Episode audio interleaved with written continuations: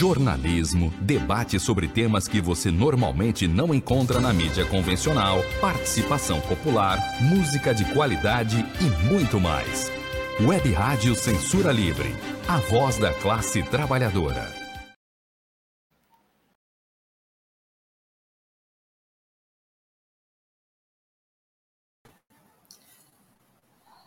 Olá, boa noite. Olá. Boa noite a todas e todos que estão nos ouvindo, que vão nos ouvir ainda no podcast depois.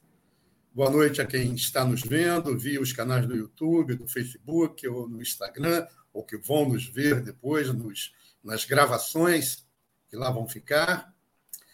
Nós estamos começando o primeiro Quintas Político-Culturais do ano de 1922.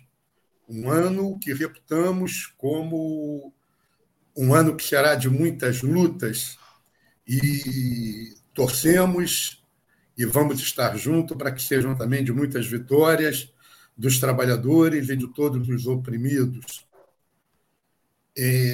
Começamos esse ano com algumas notícias tristes e dedicamos hoje esse programa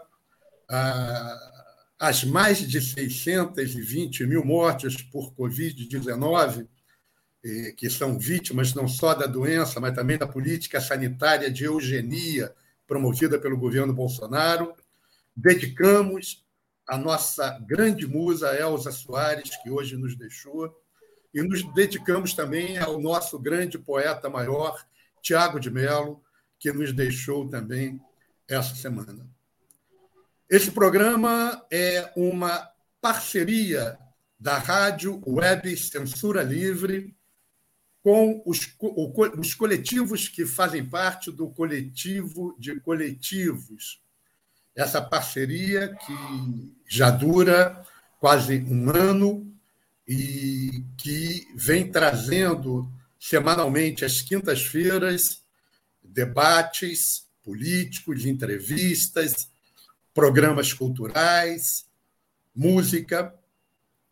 E esse programa é marcado pela mais ampla solidariedade entre os de baixo e pela denúncia implacável do governo Bolsonaro e do sistema capitalista que ele representa, pelo total apoio à luta direta e à organização independente e autônoma dos explorados e dos oprimidos e pela máxima democracia e respeito às deliberações dos coletivos que compõem o Coletivo de Coletivos. Depois da vitoriosa campanha que nós fizemos com máscaras, onde foram distribuídas quase 15 mil máscaras em mais de 20 favelas e regiões de periferia do Rio de Janeiro, junto com panfletos políticos explicativos, o Coletivo de Coletivos inicia agora uma nova campanha política solidária centrada na educação popular. E os coletivos que o compõem estão desenvolvendo já os seus planos para iniciar, junto com o ano letivo, essa política de educação popular, seja com reforço escolar, seja com minicursos profissionalizantes, seja com explicações, seja com ajuda para vestibulares e para cursos, cada coletivo deliberando a forma que vai atuar e desenvolver a sua atividade de educação popular. E você pode ajudar a gente, ajudar contribuindo para a conta corrente do Coletivo de Coletivos, que vai ser posta na tela daqui a pouco pelo nosso grande companheiro Antônio, nosso parceiro de longa data, que significa que, com esse dinheiro arrecadado, com esses recursos arrecadados, nós vamos promover a compra de cadernos, de lousa, de canetas, tentar providenciar a disponibilidade de redes Wi-Fi para as regiões de periferia próximas aos coletivos que atuam no Coletivo de Coletivos. Para iniciar esse programa de hoje, desse ano, nós estamos trazendo aqui Julinho Terra. Julinho é um poeta maior, militante cultural, anarquista, nascido em Higienópolis, subúrbio do Rio de Janeiro, próximo ao Complexo do Alemão. Julinho traz com sua poesia terna e dura muito do que é a sua vida, a sua militância, o seu pensamento político e o seu pensamento cultural. Julinho, nosso boa noite. Boa noite, boa noite, boa noite. Rapidinho, eu só queria agradecer a vocês aí pelo convite, entendeu? Para mim é um prazer estar aqui, né? E tentar traçar através da poesia um pouco da minha história, mas ao mesmo tempo a gente deixar um grito de esperança e de rebeldia nosso para enfrentar um ano que vai ser realmente muito difícil. Obrigado pelo convite. Julinho, vamos direto ao assunto, vamos falar de poesia. Você é poeta e, como você mesmo se define, é poeta e também é anarquista. O que o Julinho Terra, o Julinho de Higienópolis, traz na sua essência como o seu maior lado? É o lado anarquista ou é o lado poeta? Essa é uma pergunta extremamente difícil, né? Porque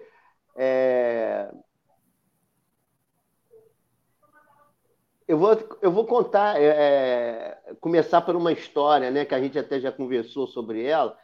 Eu tenho um poema chamado Sopa de Letrinhas, né? Minha família era muito pobre, eu perdi meu pai com 7 anos no Dia dos Pais, então a gente viveu muita dificuldade. 3 vezes na semana minha mãe fazia sopa de letrinhas, né? Eu não sei nem se ainda existe. E eu tinha mania de colocar na borda, eu bebia o caldo e botava na borda. Às vezes ela botava um músculo e tal, eu comia o músculo, e eu botava na borda as letrinhas e ia fazendo palavras, né? E aí eu fiz esse poema que está até no meu livro, né? Esse meu livro aqui, ó, Tenho em Mim um Candeeiro, né? Eu lancei em 2011. Infelizmente não tem mais exemplar, porque eu fiz 2, um ficou comigo e outro dei para minha mãe. Não, mas durante o tempo todo ele já acabou. O poema é o seguinte: dos 5 filhos gerados pelo amor materno nordestino, só eu quis ser fraseador. Também pudera, minha mãe me entupia de sopa de letrinhas. Então esse poema, ele ao mesmo tempo ele me mostra, né, que eu nasci primeiro poeta, né? O anarquismo veio depois. É igual a discussão que tem hoje sobre o Djokovic, né, que ele não quis se vacinar, e aí tem uma discussão de pessoas que separam o artista, o atleta do ser humano. Eu falo, ó, ele nasceu primeiro um ser humano. Se ele é a favor, ele é contra a morte, ele pode ser o atleta que for, mas ele primeiro ele é um ser humano. Então, em primeiro lugar, eu sou um poeta. E fui construindo o anarquismo através da militância política, né? E hoje essas duas coisas estão coladas. Eu não sei se na hora, se eu estou falando esse poema, se é o Julinho anarquista ou se é o Julinho poeta. Para mim é o Julinho integrado, né? Esse poema, Julinho, ele me chama muito a atenção, porque ele traz a justificativa perfeita para o fraseador, né? É a justificativa perfeita, porque não é que a sua mãe lhe dava sopa de letrinhas ou lhe alimentava com sopa de letrinhas. Ela lhe entupia de sopa de letrinhas. A colocação desse verbo entupir, ele vem direto com a necessidade, vem direto à visão, à necessidade de botar para fora, de desentupir. As letras que entraram precisam sair. Então, a questão da construção do fraseador com o verbo entupir, né, lá do passado, desse passado distante, fica uma combinação muito perfeita, muito bonita do ponto de vista poético, né, para a justificativa poética do fraseador. Eu gostei bastante desse poema, acho esse poema muito bonito mesmo. Mas uma pergunta, Julinho, você faz parte, ou milita, ou está organizado em algum coletivo anarquista? Olha só, depois do levante de 2013, 2014, né, eu militava no coletivo, o coletivo do Meia. E a gente levou muita cipuada, né? E houve uma certa dispersão do movimento, até porque houve muitas prisões, né? Houveram 23 prisões na decisão da Copa do Mundo, o movimento se dispersou e hoje é muito mais um contato individual do que propriamente uma militância de coletivo, né? Aí hoje eu faço minha militância muito mais cultural, né? No sentido assim, que é o núcleo de educação Gonzaguinha, que é na região do Meia, Leopoldina e tal. A gente faz atividades, faz cesta básica, a gente tem o Clube do Vinil uma vez por mês, a gente leva um disco, e vários discos, por exemplo, escolhe Gonzaguinha, aí a gente leva um disco e discute a obra dele pelo aspecto cultural e político. Então, tem uma casa em Cascadura, que faz da aula para a comunidade. A gente está fazendo um trabalho mais ou menos assim, até porque a pandemia quebrou muito a sequência, né, dos encontros. Então, muitas pessoas ficaram isoladas e tivemos perdas, né? Uma companheira e um companheiro que suicidaram durante o período das manifestações, outros foram sumiram mesmo, né, muita porrada, e a gente está esperando, né, ver se melhora para ir para a rua, mas eu acho que a chave das eleições esse ano vai ser tão forte que eu acho que não vai conseguir ir para a rua. Vamos ver, né? Não sei se deu para responder. Fala um pouco para a gente. Você começou a falar desse processo mais recente, inclusive da tua atividade da militância cultural. Vamos deixar isso um pouco para mais tarde. Me fala um pouco da tua história, dessa história que começou com a sopa de letrinhas. Como é que você se descobriu poeta? Como é que veio e floresceu esse sentimento, eu posso escrever, eu consigo, isso aqui é uma parte inerente de mim? Olha só, eu com 10, 11 anos, né, como todo garoto ou garota que começa a escrever, eu comecei a escrever nos cadernos, os poemas, né, rimando tudo e tal, aquela coisa. E aí eu não sei se eu tenho parafuso a mais ou a menos, eu começava a assinar Julinho, mas eu comecei a ter essa ideia de que o mundo... Eu não era suburbano, eu não era carioca, eu não era brasileiro, eu era terráqueo. Aí eu comecei a assinar Julinho Terra, gostei dessa ideia, comecei a rabiscar sobre todos os temas, né? Tanto é que eu brinco, que eu digo que eu sou um poeta que fala desde o cu da formiga até a bomba atômica, a coisa pequena até o macro. E fui escrevendo, rascunhando, né? E fui, aí dava de presente um poema, dava de presente outro, né? Por exemplo, quando meu filho casou, eu fiz um poema chamado Filho do Acaso. Eu dei de presente para ele, para a Francine, e aí ia ter um concurso de poesia famoso ali na Biblioteca Nacional, com 5 grandes poetas que iam ser os juízes. E eu fiz esse poema, dei de presente para eles. Aí, quando surgiu esse concurso, o meu filho falou assim: pai, bota aquele poema. Eu falei: filho, aquele poema eu fiz para vocês e tal. Aí ele botei o poema, e ele foi classificado, eu ganhei em 3º lugar, ganhei um troféu. Aí eu falei: ih, rapaz, eu acho que eu escrevo bem. Aí, e o poema é esse aqui, ó. Todo romance nascido do acaso tem sobrevida, mas o romance não acontece de um só lance. É necessário madurar encontros e também os desencontros diários. Construir um telhado de boas intenções para proteger o amor quando estiver assustado. Cavar um poço artesanal de cumplicidade para lavar as feridas antigas com cuidado. Erguer uma torre de carinho para combater os ventos do ciúme. Caso contrário, o amor poderá ser assassinado por um mero fulano que aparece desnudado nos atos repetitivos do cotidiano, do cotidiano, do cotidiano.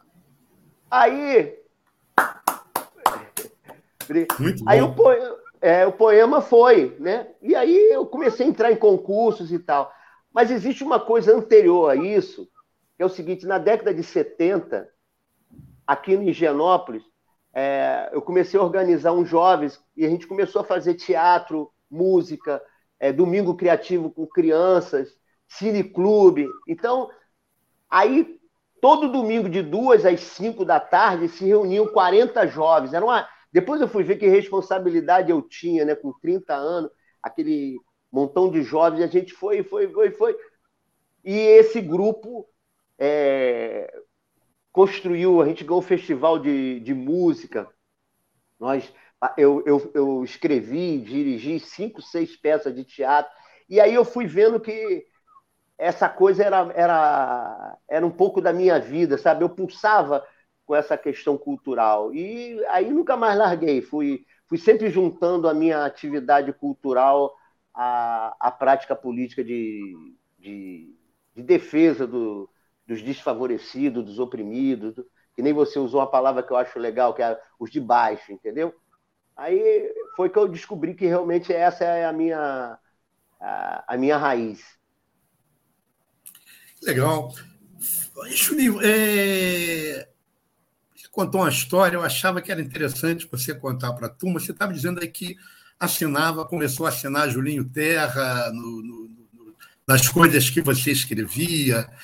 E você aí falou, não sei se eu sou louco ou não, mas onde é que surgiu? Como é que foi essa questão? Conta essa história do Julinho Terra. Julinho Terra não é o teu nome mesmo, né? Não.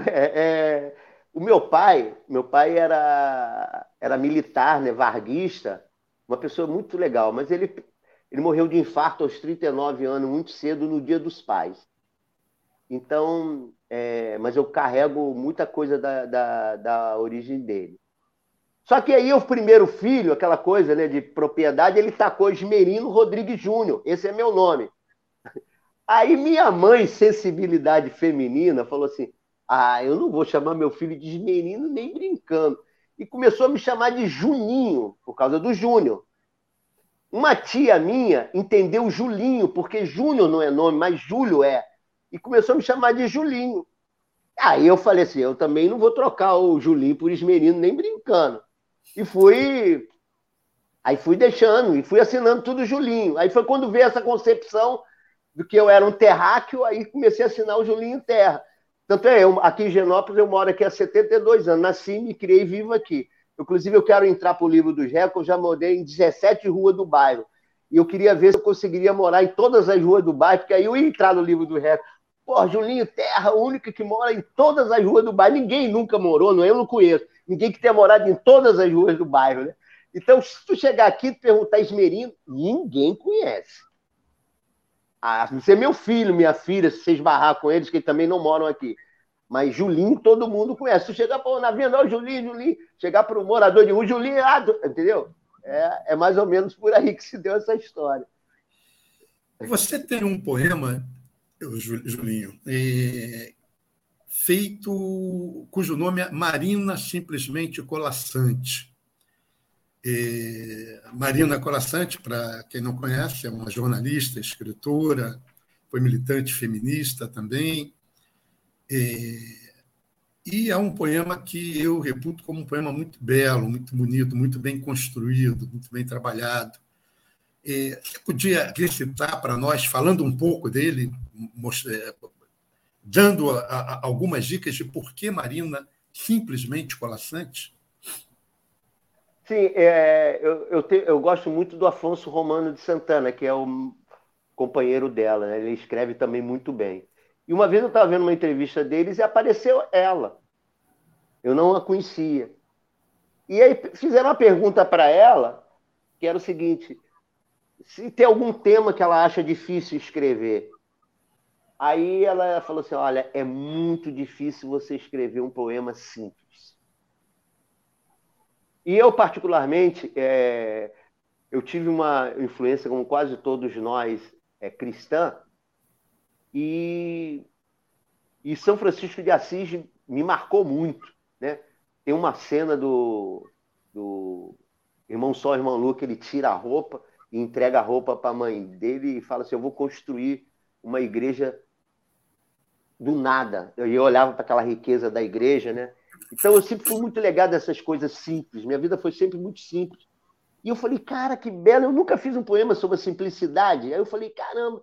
Aí mergulhei e botei esse, Marina Simplesmente Colasanti. Vez por outra, ando cabisbaixo pelas ruas da cidade. Olhando para o chão, busco uma pedrinha que já fora obstáculo no sapato de alguém. Uma guimba de charuto em seu último suspiro. Uma chapinha, enfim, liberta do gargalho da garrafa. Um pregador sádico que não aperta mais roupas no varal. Uma camisinha murcha, enjoada de sexo. Uma foto rasgada pela metade após crise de ciúme. Vez por outra, ando cabisbaixo pelas ruas da cidade. Busco algo simples e que tenha vida, assim como um cisco dentro dos olhos. É interessante esse poema mesmo.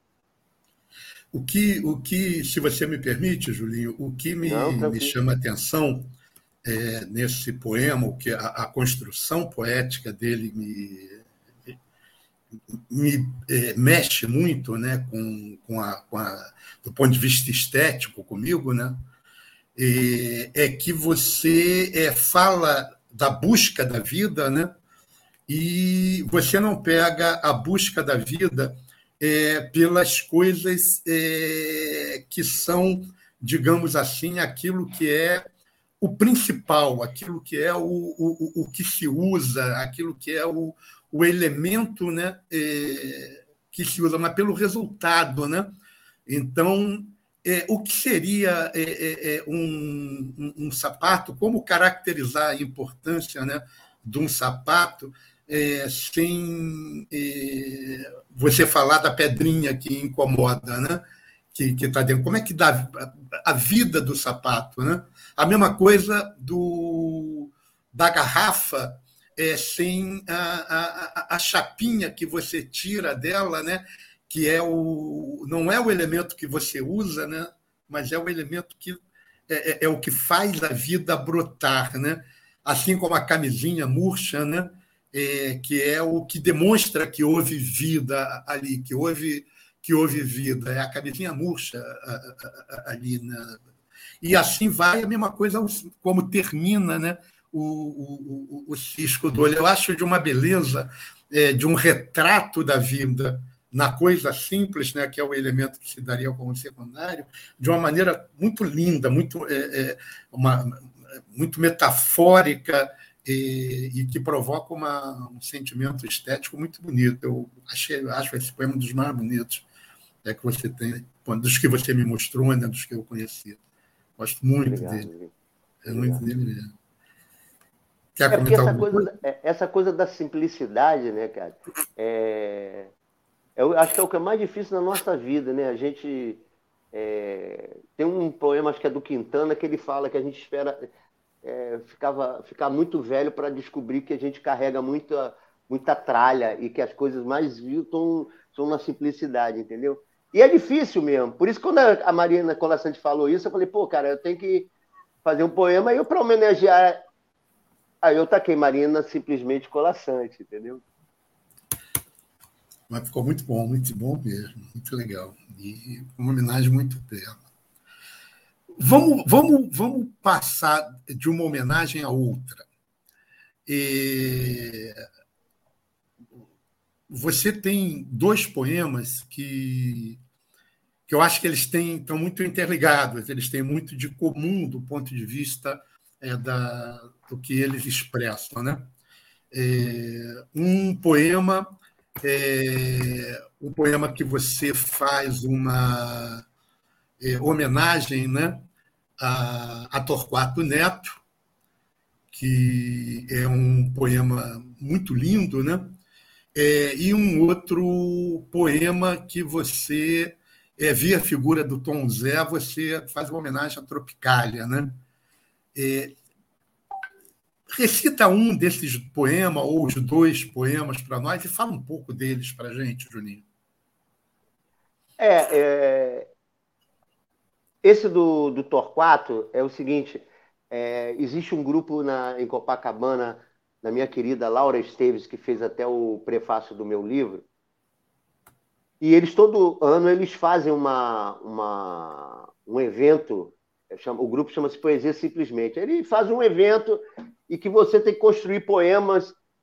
E esse ano era homenagem a Torquato Neto e Chico Buarque. Você tem que fazer um poema com os dois. Aí eu não estava aparecendo nada. E aí eu estou andando pela cidade e vi no jornal O Dia. O Obama tinha acabado de chegar ao Brasil e ele levou a esposa e as duas filhas, foram ver uma roda de capoeira na Cidade de Deus. E a foto era as três sentadas numa cadeira e embaixo aquelas máscaras de gás, né? Se tivesse um evento, aí você botava naquelas três pessoas.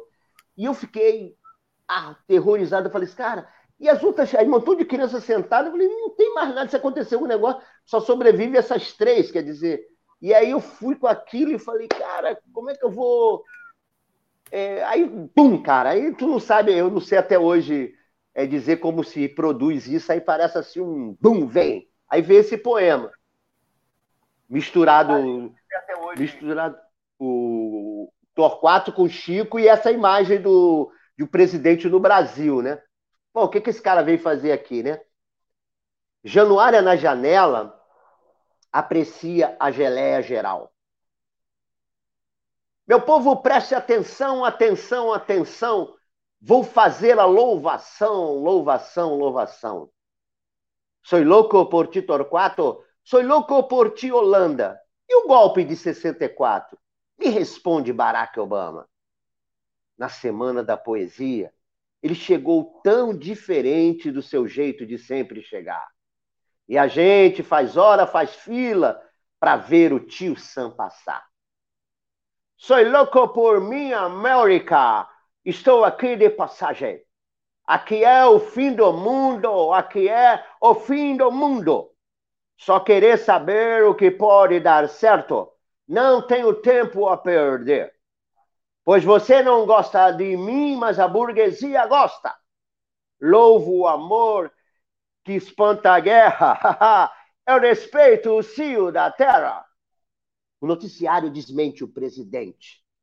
Mísseis cirúrgicos matam civis na Líbia. Eis o complexo do alemão. Freud explica. Proteção somente aos filhos teus nas cidades de Deus. Eu, brasileiro, confesso minha culpa, meu pecado. Sou como essas mulheres que só dizem sim, com açúcar, com afeto e com poesia simplesmente. Não joga pedra no meu guri! Não joga pedra no meu guri! Cale-se! O que será que andam sussurrando em versos e trovas? Cale-se!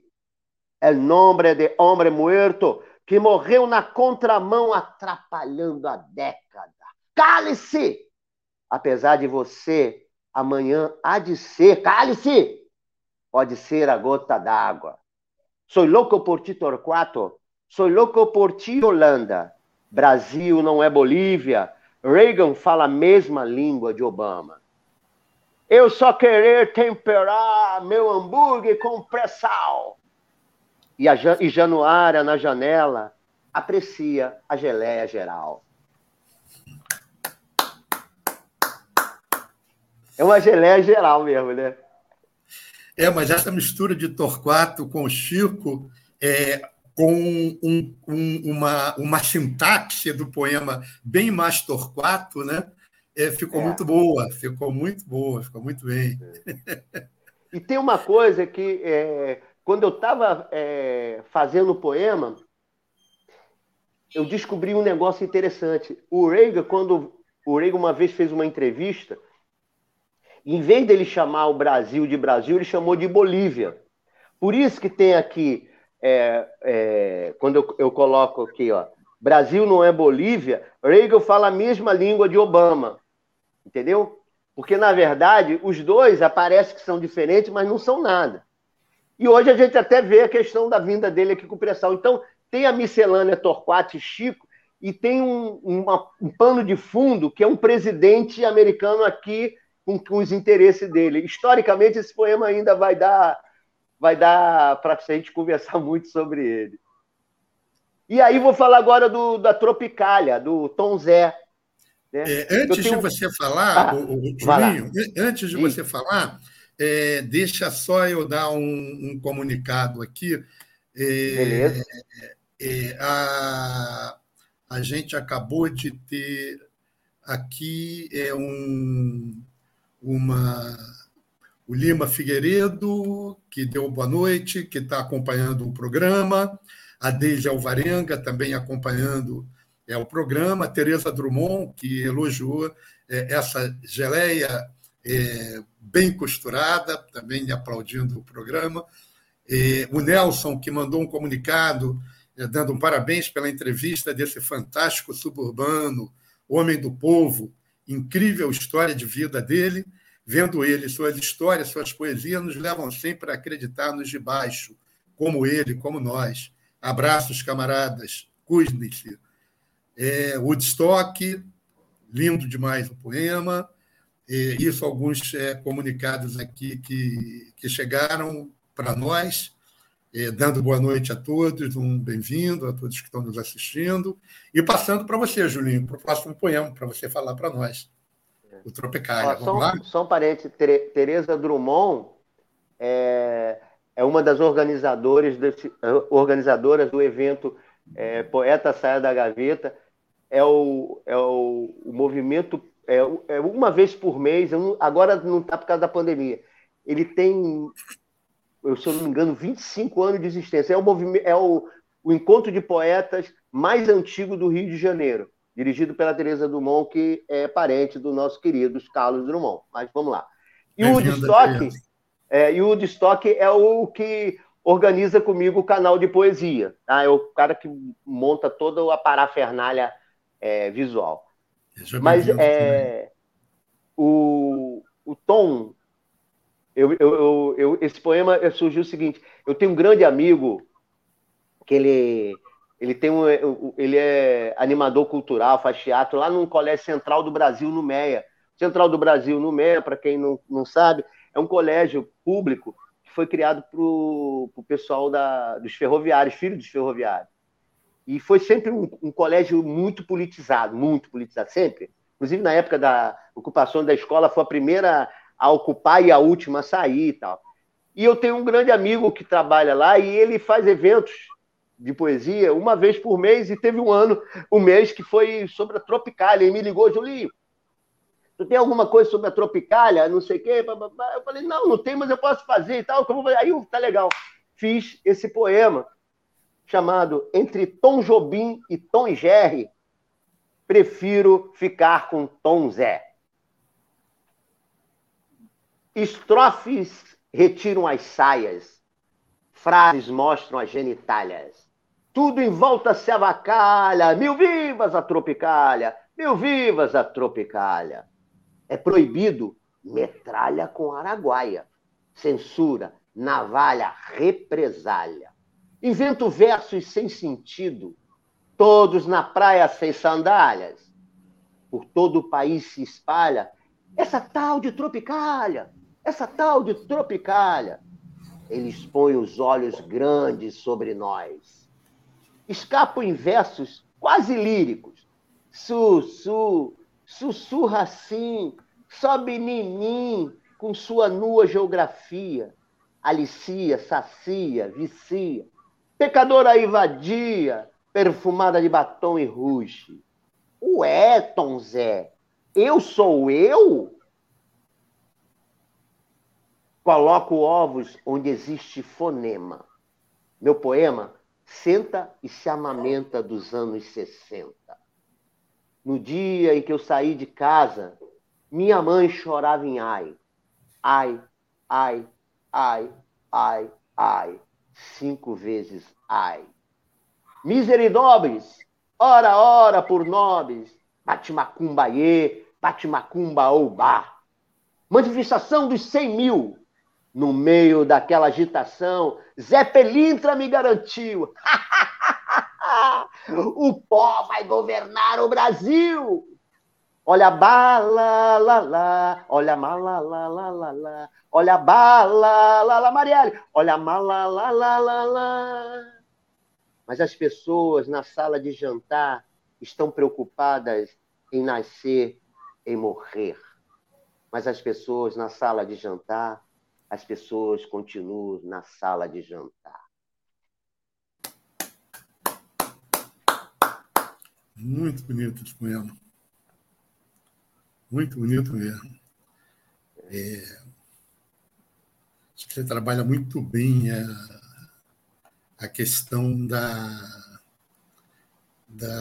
Tropicália, né, enquanto movimento de negação, né? Surgiu na década de 60 com um movimento de negação, aquele tradicionalismo, né, musical, poético brasileiro, né, se abrindo para o mundo e se abrindo para as coisas novas, né? Algumas pessoas até fazem uma ligação filosófico-cultural entre a Tropicália e o pós-modernismo. Eu não tenho esse viés de entendimento do movimento da Tropicália, não, mas há uma corrente que a entende dessa maneira, né?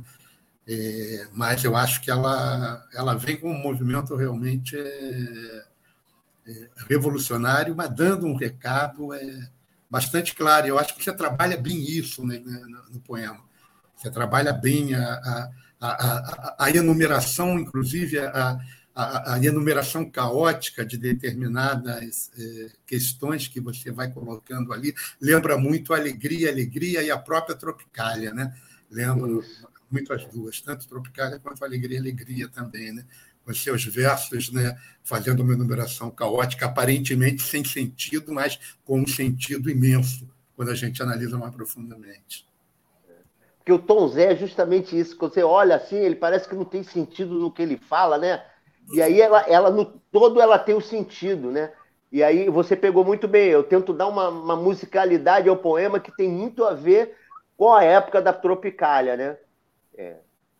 Muito bom. Julinho, 19h08, conforme o combinado com o nosso Antônio, nós vamos cedê-lo os 2 próximos minutos para a vinheta da rádio.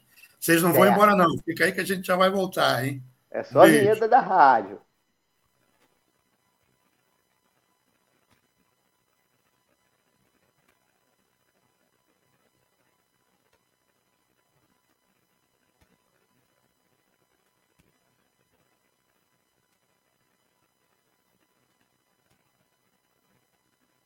Acompanhe a programação da Web Rádio Censura Livre no site www.clwebradio.com, no aplicativo exclusivo para ouvir rádio no celular, tablet e Smart TV.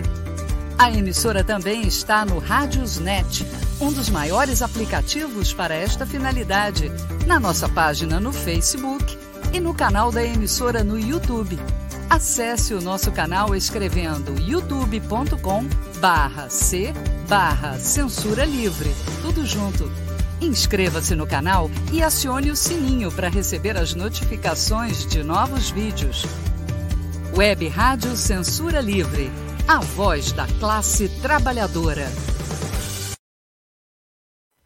Para manter o projeto da Web Rádio Censura Livre de uma mídia alternativa, buscamos apoio financeiro mensal ou doações regulares dos ouvintes, de amigos e parceiros, já que não recebemos recursos de grandes empresas, políticos ou partidos.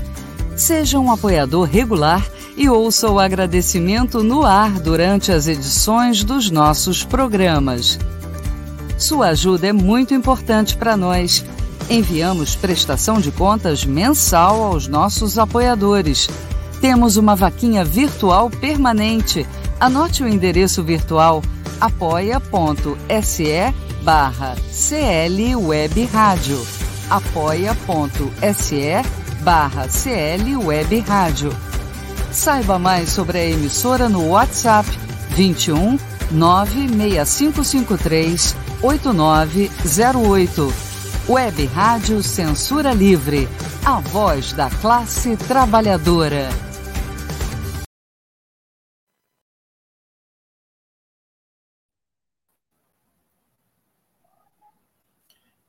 Pronto, pessoal, estamos de volta. Lembrando que esse é o programa Quintas Político-Culturais, que é um programa de uma parceria dos coletivos que integram o Coletivo de Coletivos com a Web Rádio Censura Livre. Vai ao ar toda quinta-feira, às 18h30, até 7:55. E hoje nós estamos aqui com Julinho Terra, poeta, anarquista, militante cultural, concedendo para a gente essa entrevista gostosa que a gente está até agora saboreando. Julinho, vamos abrir com um poema, essa segunda parte. E tem algumas perguntas para fazer para você, mas vamos começar com um poema que é o que mais importa aqui hoje. Você tem alguns poemas mudando um pouco o foco entre os poemas que eu conheço teu, e obviamente eu não conheço todos, mais de 800 poemas que você tem, mas você tem alguns poemas que têm uma gostosa conotação sensual, uma conotação quase que libidinosa, e que eu acho que são muito bonitos. Você tem um poema chamado Cama e Mesa, que trabalha um pouco essa questão, que eu acho um poema muito bonito, e um outro poema chamado Próximos, que também acho, que também me apetece muito, enquanto um poema bastante bonito também, que trabalha como pano de fundo essa questão que você enxerga essa sensualidade neles. Quer fazer um deles para nós, ou os dois? Fica a teu critério. Espera aí, deixa eu... Olha, tem um que eu também gosto muito, você até gostou dele, que é o... Fica à vontade. The End. Porque o Próximos, eu vou declamar os dois, tá? Tá bem. Porque eles, na verdade, eles se completam, né? Toda relação deveria ser eternamente, mas às vezes ela rompe, né? E esse Próximos, eu estou procurando aqui no livro, chama-se Próximos.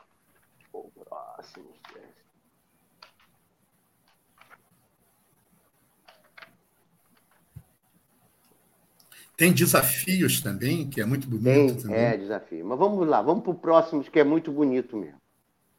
Próximos. Num momento lírico, num dançar mágico, num instante típico, num vai e vem plástico, num olhar quase cínico, num abraço quase sádico, o líquido rápido. O homem e a mulher gemem, enquanto a gruta úmida, flácida, elástica, se lambuza de sêmen. E tem o Desafios.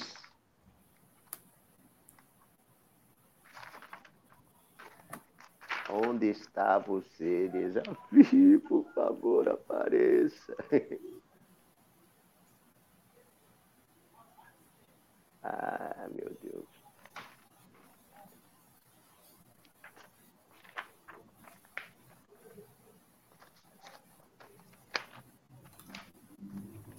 Meu Se quiser, eu declamo para você. Está aqui já comigo. Caramba, meu Deus do céu. Sumiu? Ah, é, desafios. Estou procurando...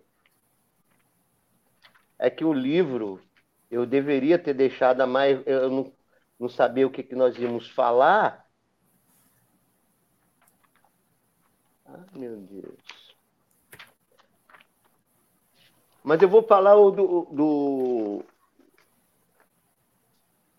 The End, né? Que foi o seguinte, um amigo meu falou, cara, esse poema é lindo, porque todo mundo na vida começa uma relação e termina uma relação. E isso é universal, a tristeza de acabar uma relação. Aí eu falei, pô, é, mas ele é triste. Eu falei, não, cara, pode seguir. Aí eu, toda vez que eu declamo esse poema, as pessoas acham super interessante, né?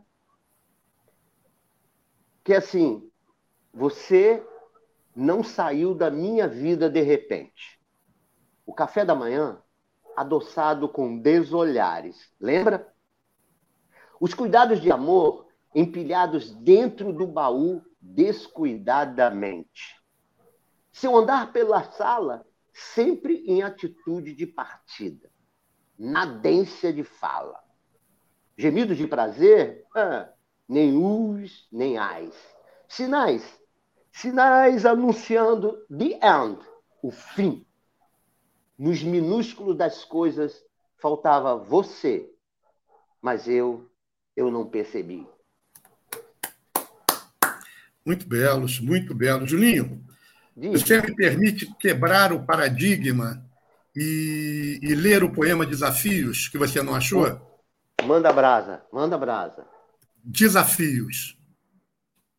Retirar a nudez feminina de dentro de suas vestes, sem arranhá-la, sem causar-lhe medo, é mais do que um ato heróico. Tocar no corpo feminino de jeito suave, de jeito afoito, como se fosse a primeira vez, é mais do que um ato romântico. Muito Gostei, bem. Mestre! Muito bonito esse poema. Muito bonito. Gostei mesmo da interpretação. Muito. São poemas que trabalham, né, essa questão da sensualidade, seja na despedida, seja na chegança, seja no ato em si, mas que trabalham de uma maneira bastante bonita esse conjunto de poemas que você leu agora. Julinho, eu queria que você falasse um pouco do teu canal de... Você tem um canal no YouTube no qual você faz uma performance dos teus poemas. Você trabalha não só com a tua interpretação, mas trabalha com música de fundo, trabalha com outras sonoplastias, e que muitas vezes é cedido, inclusive, para a leitura de outros poetas, para trabalho também de outros poetas. Com muita generosidade sua. Fala um pouco desse canal para nós. Olha, ele, na verdade, o Destock é um amigo meu de infância, né? Que morou aqui em Higienópolis, foi embora para Vitória. E um dia a gente conversando, né? Eu aqui, ele lá. E aí eu falei assim para ele, pô, vamos fazer um canal de poesia? Aí, vamos... E ele trabalha com esse negócio de som, imagem, né? Então, a gente começou a fazer. Então, e é um processo muito legal. A gente briga pra caramba. Agora parou de brigar porque a gente criou uma sintonia assim, muito interessante. Mas, assim, que música encaixa com a poesia, que imagem que causa. Às vezes eu mando imagem, ele já tem, outras ele já tem. E aí, no meio desse coisa, eu conversei com ele e falei assim, amigo, oi, se a gente fizesse assim, começasse a convidar poetas, porque esse canal era legal se eu colocasse amigos que são poetas junto comigo. Então, a cada 4 poesias minha é um convidado para o canal. E o problema é que esse negócio foi até bom, a questão do Bolsonaro, é que a gente fez a discussão seguinte, olha, nós só vamos chamar poetas que defendem a vida. Porque eu tive rompimento com muitos amigos poetas pela defesa do Bolsonaro e eu não consegui entender como um cara poeta pode defender a morte. Mas aí é outra questão. E aí a gente tem critérios para chamar. Então, 4 poesias, aí a gente chama um poeta, que está dentro do campo de defesa da vida, entendeu? E a gente foi buscando, e o canal... Pô, a gente fez 2 anos agora, em dia 8 de dezembro. Fizemos 2 anos de existência. Tá? E é mais ou menos isso. A produção é produção coletiva, minha, com ele e com outras pessoas que às vezes dão ideias. E às vezes eu filmo aqui, ele conserta. Agora é muito divertido e muito, muito legal. É um companheiraço. E a gente acha que esse canal vai ter uma vida longa, se Deus quiser. Antes de te fazer a próxima pergunta, deixa eu só saudar aqui, das boas-vindas, a Suzana Derlandes, que está aqui conosco, também fez comentários, ao Paulinho, lá da Zona Oeste, que também está aqui conosco, fez comentários, lá do Margarida Maria Alves, sejam bem-vindos. Agora, Julinho, o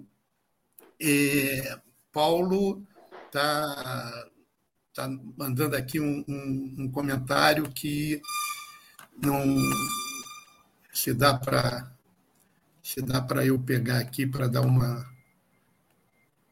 Paulo Gomes, né? Salve, Paulo Julião, Gomes, isso. Bota aí para nós, poemas. Salve, Julião, da Zona Oeste e tirou. Bota aí para nós, Antônio, por favor. Poemas que parecem espelhos, refletem muito de nós, show. Mas ele mandou uma saudação lá da Zona Oeste em seguida. Qual foi?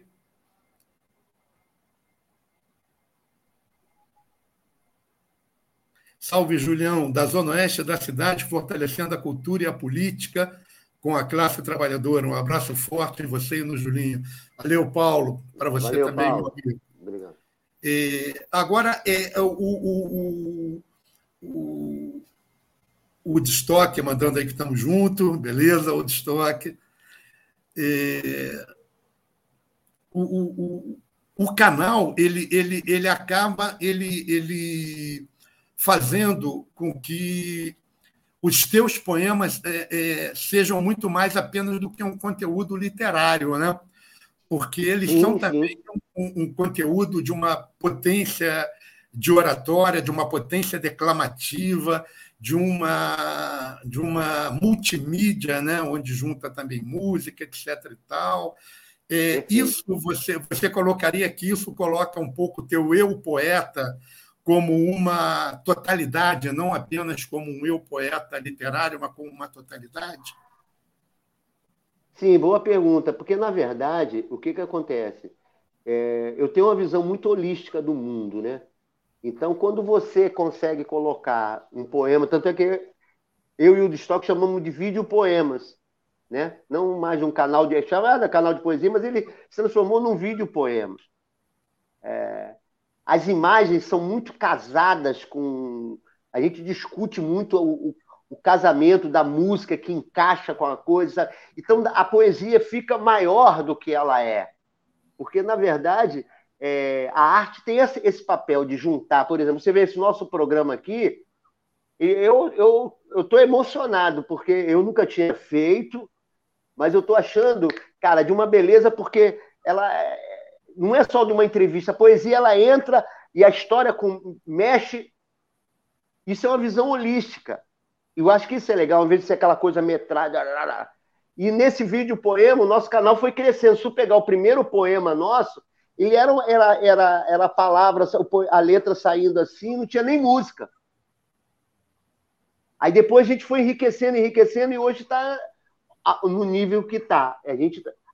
Agora eu acho que essa coisa multi-artística transformou o canal e deu uma qualidade maior ao poema, entendeu? Não tenho dúvida. Só que às vezes a gente percebe que tem poemas que a gente bota assim, só o fundo preto e eu falando atrás, porque a gente percebe que o poema ele tem que ficar só, ele não dá para ele fazer com nada disputando com ele, porque aquele é o do impacto, entendeu?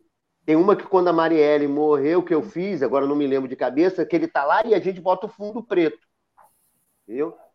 Agora, eu tinha um poema que a gente conversou, que eu gostaria, eu acho que a gente ainda tem tempo, que é Os Olhos Azuis. Lindo poema. Porque esse poema, né, de 2018, 2019 para cá, cresceu número imenso de moradores de rua. Aqui em Higienópolis quase não tinha, um bairro de classe média, apesar que você tem em volta, tu tem a Maré, tu tem o Complexo do Alemão, tu tem o Jacarezinho, Manguinhos e tu tem o Rato Molhado. São 5 favelas. E o bairro fica no meio.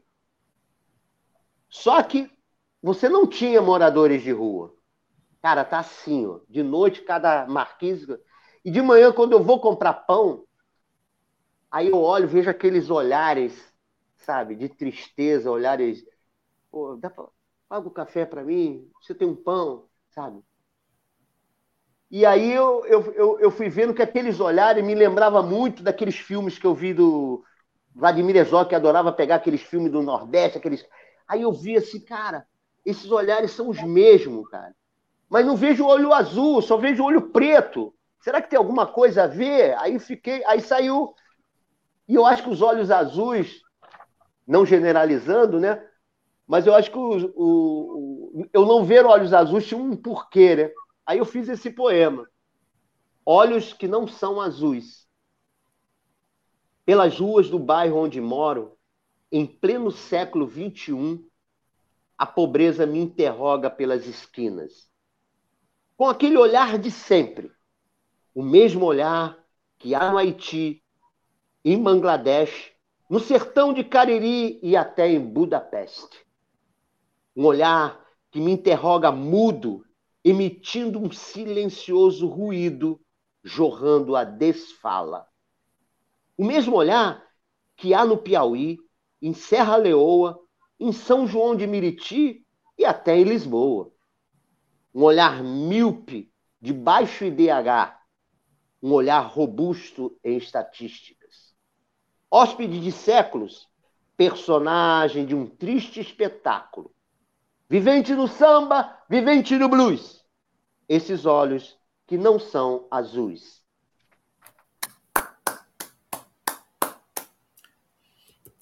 Muito lindo, muito lindo. Como você falou, é um poema de... um retrato, né, social muito grande, né? E esse final dele mostra muito isso, né? O vivente no samba, o vivente no blues. E mostra que esse olhar, você me permite fazer uma interpretação um pouco extrapolada, né, do seu poema. Esse olhar ele acontece e ele é fruto da exploração capitalista, não importa se seja no país mais poderoso da Terra, nos Estados Unidos, ou seja, no Brasil. Por isso ele está no samba e está também no blues, né? Ele se encontra presente, esse olhar da miséria, o olhar da pobreza, o olhar da superexploração promovida pelo sistema, ele se encontra presente em todos os... Você já vinha dizendo um pouco isso antes, né?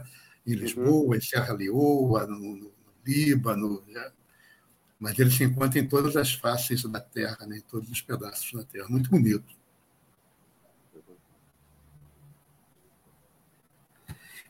O Thelmo está aí presente também. Thelmo, se eu não me engano, eu acho que é o Thelmo lá da Baixada, não é? Thelmo que está aí presente. Meu amigo Thelmo, comerciário da Baixada, é isso? É você, Thelmo? Se for, dá um alô aí, que é você mesmo. Paulinho mandou mais uma mensagem para nós. Em plena necropolítica explícita, a anarquia e os elementos anarquistas te inspiram? Há uma pergunta para você, do Paulo, Julinho. Julinho, como em plena necropolítica... de novo, Paulo, como em plena necropolítica explícita, a anarquia e os elementos anarquistas te inspiram? Boa pergunta.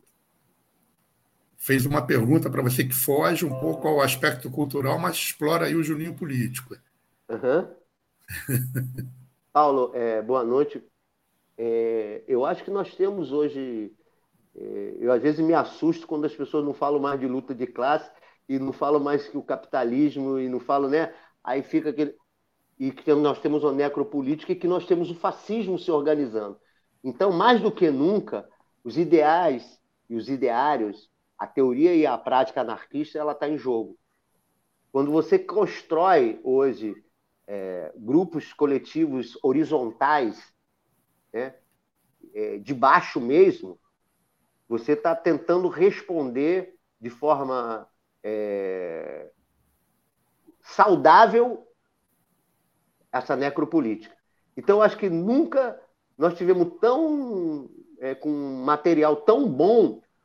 Uma vez eu estava vendo um debate de uma grande companheira anarquista e ela falava assim, olha, todos os dados da Revolução estão aí. Você tem uma necropolítica, você tem a descrença nos partidos políticos, você tem uma pobreza assustadora, tu vê as pessoas comendo osso, voltando a cozinhar no carvão e não sei o que lá.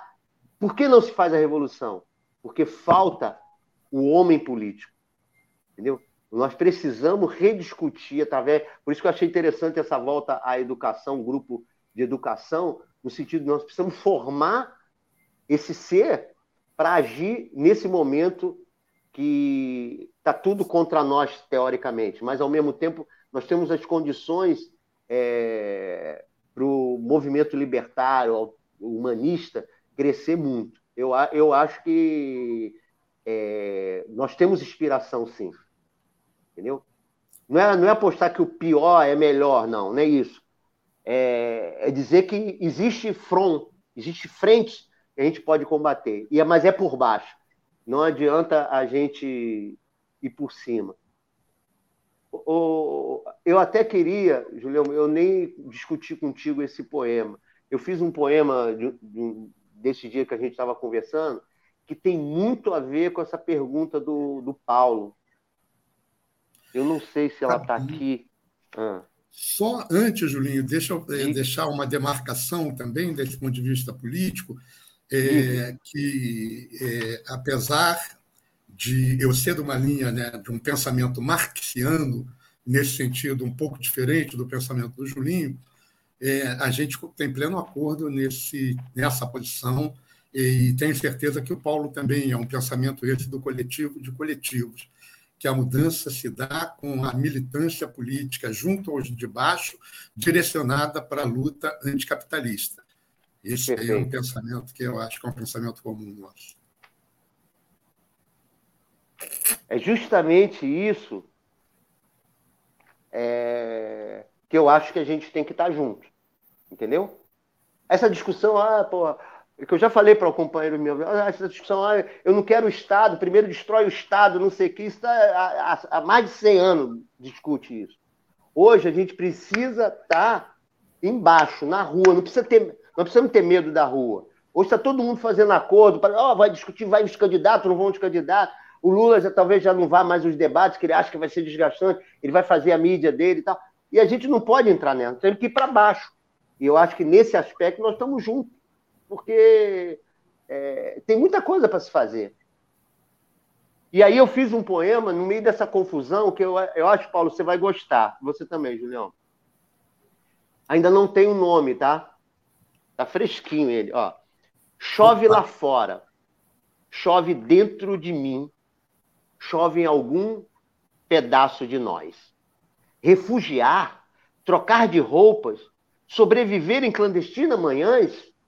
Atenção, há emboscadas de prontidão, há esquinas sem sinalização, há veneno nessa próxima eleição. Temos século de espera, quantas chicotadas em nossas costelas. O que eu, tu, você, ela espera? Ela.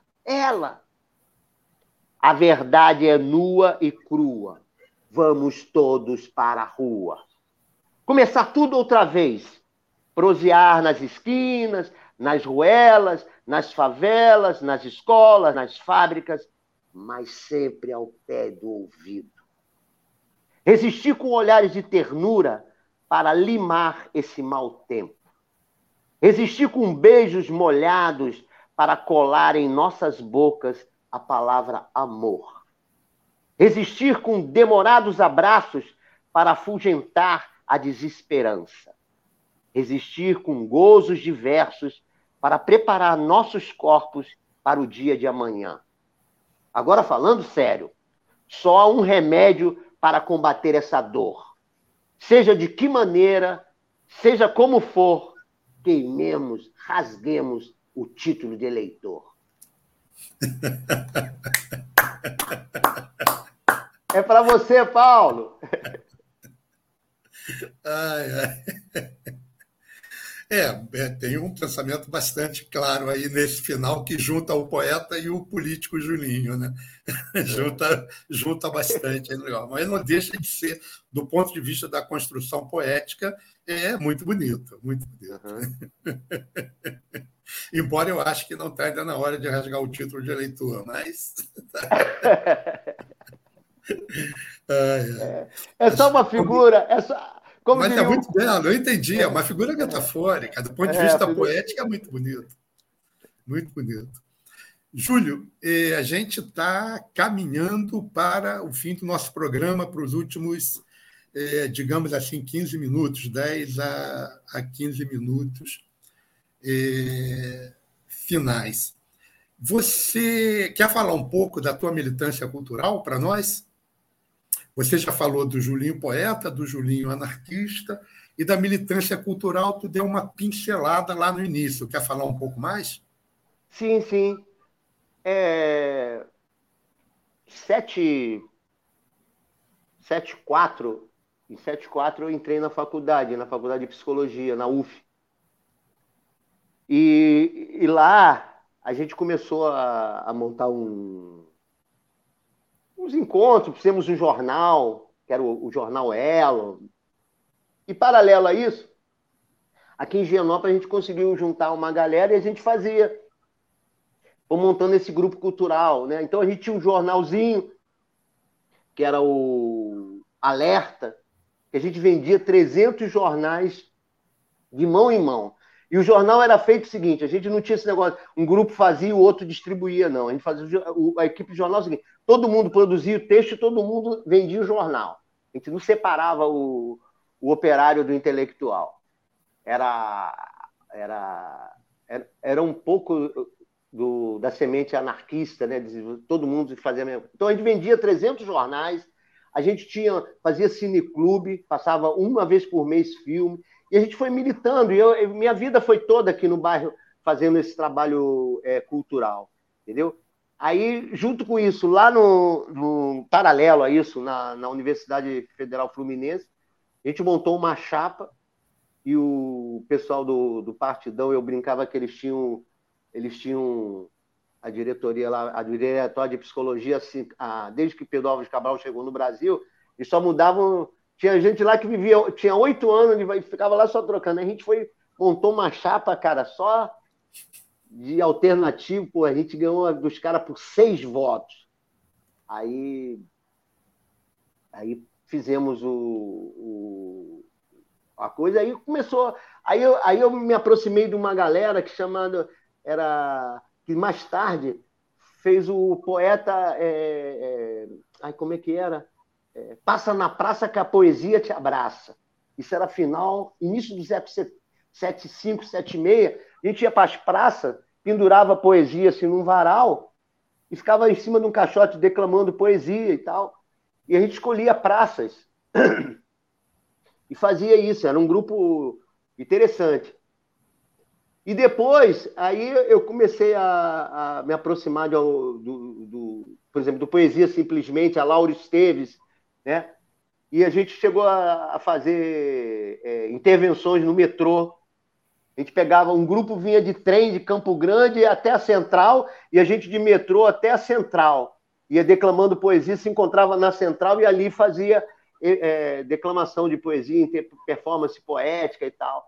E fui misturando nessas coisas, né, com vários grupos ali e tal. Aí esse Poesia Simplesmente no Meia, né, que antigamente era toda quarta-feira à noite, agora parou por causa da pandemia. Às vezes a gente fazia evento na Praça do Meia, e aí foi onde aparecia espaço. Por exemplo, em frente ao Colégio Cairu, tem uma livraria de um cara, é muito interessante. Então, às vezes, a gente faz eventos ali, sabe? É, pena que o colégio também está sem um grande movimento da época. E mais ou menos é isso, minha história. É, muito legal. É, que, por exemplo, quando surgiu a ideia do meu livro de poesia, foram dois amigos petistas que iam me fazer o livro com uma Lei Rouanet. E aí eles falaram, cara, nós vamos... Eu falei assim, pô, dá para fazer um livro braille? Que eu gostaria que as pessoas que não podem enxergar pudessem ler minha poesia. Os caras, pô, olha, a gente vai fazer 500 braille, queria normal, não sei o quê. Blá, blá, blá, blá. Aí, pô, eu todo empolgado, né? E eu tenho alguns poemas que eu conto a história da ditadura militar, né, o período da ditadura, através de poesia. Aí os caras, não, vamos fazer, botar aí, fazer... E os caras cismaram que o livro tinha que ser com essa temática. Aí eu falei com ela, olha só, eu não quero, meu primeiro livro, eu não quero fazer um livro somente de temas políticos. Apesar de que eu acho que tudo é político, que nem o Gonzaguinha falava, você quando escolhe que pasta de dente você vai escovar o dente, você está fazendo um ato político, né? Então eu falei, olha só, eu quero falar do mínimo ao máximo, eu quero ter tudo dentro do meu livro. Aí os caras ficaram meio chateados e não deixaram, aí não fizeram, e aí eu fiz pela minha conta. E foi legal, porque eu fiz no Sindicato dos Escritores, e uma coisa assim, muito difícil. Na primeira noite eu vendi 141 livros, e eu vendi o que eu tinha pago no meu livro, eu vendi na primeira noite de autógrafo, fiquei super feliz. E aí o livro eu fiquei, depois eu dava, eu já estava pago, eu comecei a dar e tal. E uma vez eu tinha rapidinho, uma vez eu estava num bar em Botafogo, aí veio um vendedor de amendoim, aí eu virei para ele e falei assim, ele falou, olha aqui, 3 amendoim, 2 por 3, 3 por 5, aquele negócio, né? Aí eu falei assim, quer trocar 3 amendoim por um livro de poesia? Aí ele parou, olhou e falou assim, não quero, cara. Aí eu falei, você gosta de poesia? Eu falei, cara, antes de eu casar, eu pegava uns poemas do Drummond e ia para minha namorada e dizia que era meu, ela se apaixonou e tal. Aí eu falei, depois eu nunca mais dei, falei, pô, sacanagem. Então eu vou te dar um livro de poesia para você voltar a ler poesia. Aí dei um livro para ele. Porque eu tenho um poema aqui, não que você, Julião, que está aqui, não mereça meu livro de poesia, sabe? Mas eu queria que as pessoas fodidas, os de baixo, esse livro chegasse para as pessoas de baixo, entendeu? E aí, eu fiz esse livro, poema chamado Classificados. Você conhece alguma Maria que acorda cedo e todos os dias recebe nãos e desacatos, e à noite, quando chega em casa, cuida dos filhos, lava panela, enxuga pratos? Você conhece alguma Maria que, apesar de todo esse corre-corre, ainda encontra tempo para ler poesia? Procuro essa Maria. Esse é um poema que aí foi quando eu dei para ele, aproveitei e li esse poema. Eu falei, cara, eu queria que as pessoas como você lessem esse meu livro, sabe? E aí dava. Então eu andava com o meu livro e tentava militar com o meu livro, entendeu? Mas acabou logo e espero outra oportunidade. Julinho, o Woodstock está fazendo 2 lembranças aqui, uma sua participação nas escolas públicas, o teatro em Vila Cruzeiro e em outros tantos bairros da Zona Norte. E depois ele pediu para você falar das premiações. E vou te passar a bola, para se você quiser comentar alguma coisa sobre esse pedido do Woodstock, mas também te pedindo para recitar um poema que está entre os que eu achei que são muito legais, e eu acho que responde muito também a essa parte da discussão que a gente está agora, né? Essa parte social, essa parte que fala em revolução, que fala em mudança, que é O Palco Meu na Casa de Joca, que eu acho um poema bastante interessante do ponto da linguagem simples, da discussão simples, mas que mostra a questão da transformação pela unidade, pela ação coletiva. Né? Parece muito bonito. Sobre as premiações, É o seguinte, eu ganhei vários concursos de tem vários troféus que eu fui, ganhei primeiro lugar, segundo lugar, terceiro lugar. Eu fui a Porto Alegre, ganhei o Mário Quintana, ganhei. E entra, às vezes, tem concurso de poesia que você ganha, e você, a tua poesia entra no livro e você ganha 5 livros de coisa, né? Isso é coisa mais simples. Agora, sobre peça de teatro, cara, teve uma época que a gente pegava a peça de teatro e fazia, rodava pelos bairros, Vila Cruzeiro, nós fizemos dentro da igreja de Vila Cruzeiro. A gente fez poesia lá, tá? E é nessa época do grupo cultural que interessa, que o grupo de teatro, ele rodava pela periferia, a gente fazia em vários bairros. Tá? Domingo a gente ia para a feira e cantava, a gente cantava e distribuía panfletos, a gente cantava muito aquela música. Como pode o povo vivo viver nessa caristia? Como pode o povo vivo viver nessa caristia?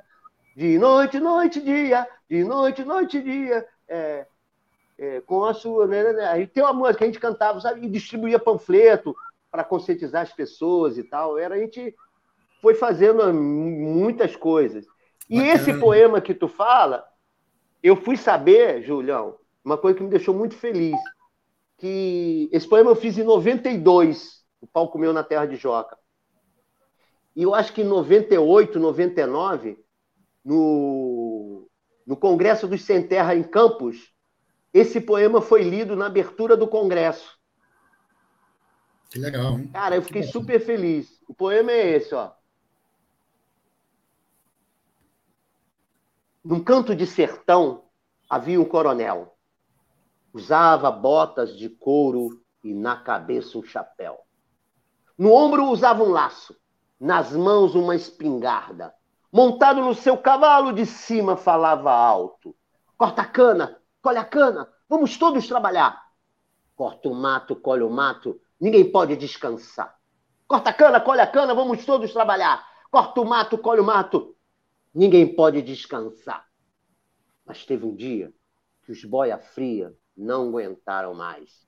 E a resolveram mudar de ideia. Coitado do coronel e seus capatazes. Então o chão que era mansinho com fogo ardeu. E o pau comeu na terra de Joca. O pau comeu na terra de Joca. Joca se juntou a Juca, Juca se juntou a Teca, Teca se juntou a Tuca e foram todos para a luta. Quando amanheceu, havia cantoria. Zefia, que era feia, bonita em té ficou. Ciro, que era calado, discursou. Meninos brincavam de roda, meninas de roda brincavam. Os velhos sentados nos bancos, na cara um ó de espanto. Conseguiram. Teca corta o mato, Tuca colhe o mato, vamos todos trabalhar. Joca corta a cana, Juca colhe a cana. É da gente esse lugar. Muito bonito. Muito belo esse poema, muito belo. Julinho, dá tempo para mais um poema. Vou deixar a escolha livre para você. Esse poema que você acabou de ler, ele carece de qualquer tipo de intervenção sobre, porque ele, por si só, já é bastante elucidativo, né? Já é bem, pelo menos nesse ambiente que nós estamos aqui, né? Não precisa a gente falar muito sobre. Mas se você quiser escolher um poema agora da tua Woodstock, coloque É uma Pena que não tenhamos mais tempo, mas convido todos para ver o poema glorificado seja Freitito, um poeta anarquista que sabe muito bem quem nos merece bem mais que poesia. Valeu, Woodstock. Pô, pena que esse poema não tem aqui, cara. Mas eu peço às pessoas para ir lá no canal.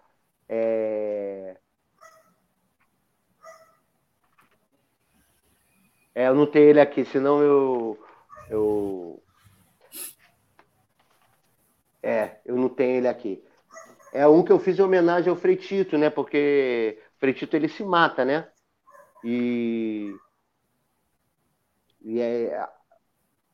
Quer escolher um para você fazer agora? Tá. Eu vou falar um que eu gosto muito, que eu fiz no bojo de 2013, 2014, né, quando estavam prendendo as pessoas. Aí prenderam Você aproveita, Julinho, no final do poema, me perdoe, já faz a tua despedida, tá? Porque a gente tá legal. Tem que caminhar para o encerramento. Tá ok. A FIFA informa. No país do futebol, é crime usar vinagre e pinho-sol. O mascote é fuleco. A saúde é fuleca. A educação é fuleca. Neste poema, tudo combina. Toulon, manequins, alvoroço em quem domina. Negros, favela, polícia que extermina. Helicóptero político, cocaína. O que é puro nessa terra miscigenada? Genuinamente genuíno? Nada. Absolutamente nada. E agora, Josés? A festa acabou? Ah, se vocês tocassem Bela Tchau em pleno Congresso Nacional. Mas vocês não tocam, Josés. Os heróis de ontem sofrem de Alzheimer. Os heróis de hoje vão invadir nossa praia. No meio do caminho há uma copa. No meio do caminho há 20 centavos. No meio do caminho há um cadê o Amarildo? No meio do caminho há um sonho que não envelhece. Há um sonho que não envelhece no meio desse nosso caminho. Fim. Primeiro, para encerrar, agradecer. Estou super aqui, estou até suando aqui de tanta emoção, de tanta alegria, de tanta felicidade de poder fazer uma das coisas que eu mais gosto, declamar poesia. E você, Julião, um grande amigo que conheço. Foi bom rever você depois de tanto tempo. Agradecer o Antônio aí também por trás dos bastidores. Agradecer as pessoas que estão nos vendo e mandando perguntas, intervenções, etc. Pô, legal mesmo. Estou muito feliz. Eu acho que eu ganhei mais uns 5 anos de vida. Vou para agora 135! Julinho, antes de terminar, eu não podia deixar de fazer um breve comentário sobre esse teu poema. De 1900, você estava falando, e 90 e alguma coisa, é isso? Esse, poema, esse que você acabou de recitar, o da FIFA? Esse não, esse agora é 2013, na época das manifestações, 2013. 2013, isso, perdão, eu que estou com barafundando. O de 1900 é o do João Thelmo na Terra de Jó. Eu acho que vale a pena o pessoal reler de novo o poema, que é um poema muito bonito e que sutilmente dá algumas porradas, né? Inclusive no PT, que estava no poder nesse período, né, que estava no governo. Né? Então, eu acho que vale a pena, porque é um poema bonito e, metaforicamente, ele trabalha algumas questões bastante interessantes que eu acho que vale a pena ver. Então, eu queria fazer esse comentário. Não sei se dá tempo de você fazer um breve comentário ainda. Quer fazer? Não, Um minuto. No minuto eu digo o seguinte, quando eu faço brincadeira genuinamente genuíno, não existe nada genuinamente no Brasil, o Brasil é um país miscigenado, então que é a crítica minha ao PT, né, que se diz revolucionário e não é, mas isso fica para outro momento, mas a gente vai ter muito o que falar sobre isso. Valeu, Julinho. Gente, quero agradecer primeiro de tudo ao Julinho por estar aqui presente, cedendo parte do seu tempo para a gente fazer esse programa hoje. Agradecer a todo o pessoal que está aqui assistindo, dizer que é um prazer também revê-lo nesses seus 72 anos, com essa vitalidade jovial que você está. Sem dúvida nenhuma, vai passar dos 113, vai lá para os 140. Muito bom. Quero agradecer a todos vocês aí que estão nos ouvindo, quero desejar uma boa noite para todos, a lembrar que esse é o primeiro Quinta Política Culturais do ano, desse ano que tende a ser um ano de muita luta, um ano difícil, como muita gente está dizendo, mas um ano também de muita luta, e que a gente quer que nós estejamos dentro dessas lutas, junto dessas lutas, que o processo eleitoral, ainda que seja importante, em relação a essas lutas que esse ano, sem dúvida nenhuma, vai trazer, é um processo, é apenas um processo, é apenas uma parte pequena, que as lutas verdadeiras vão estar acontecendo embaixo, nas periferias, nas regiões de favela, nas fábricas, nas empresas, nas escolas, são nesses locais onde os de baixo efetivamente vão estar fazendo a nova vida. Então, é lá que a gente tem que estar ajudando a construir essa nova vida, esse novo mundo. Agradecer a todos vocês, chamar de novo a que todos contribuam para o projeto do Coletivo de Coletivos, agora centrado na educação popular. A conta o Antônio colocou na tela já algumas vezes, está aí colocada de novo, mas o pessoal pode acessar facilmente nos canais do YouTube e do Facebook. E agradecer ao Antônio aí por trás, dando esse suporte, não só agora, mas antes, durante todo o período da construção do programa. Um beijo em todos. Quinta-feira que vem temos um novo programa. Esse ano vamos arrebentar aí no Coletivo de Coletivos. Tá? Beijo, pessoal. Uma boa noite a todos.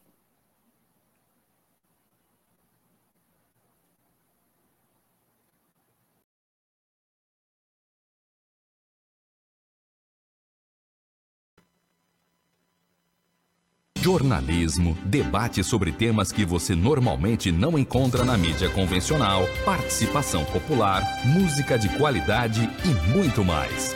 Web Rádio Censura Livre, a voz da classe trabalhadora. Acompanhe a programação da Web Rádio Censura Livre no site www.clwebradio.com, no aplicativo exclusivo para ouvir rádio no celular, tablet e Smart TV.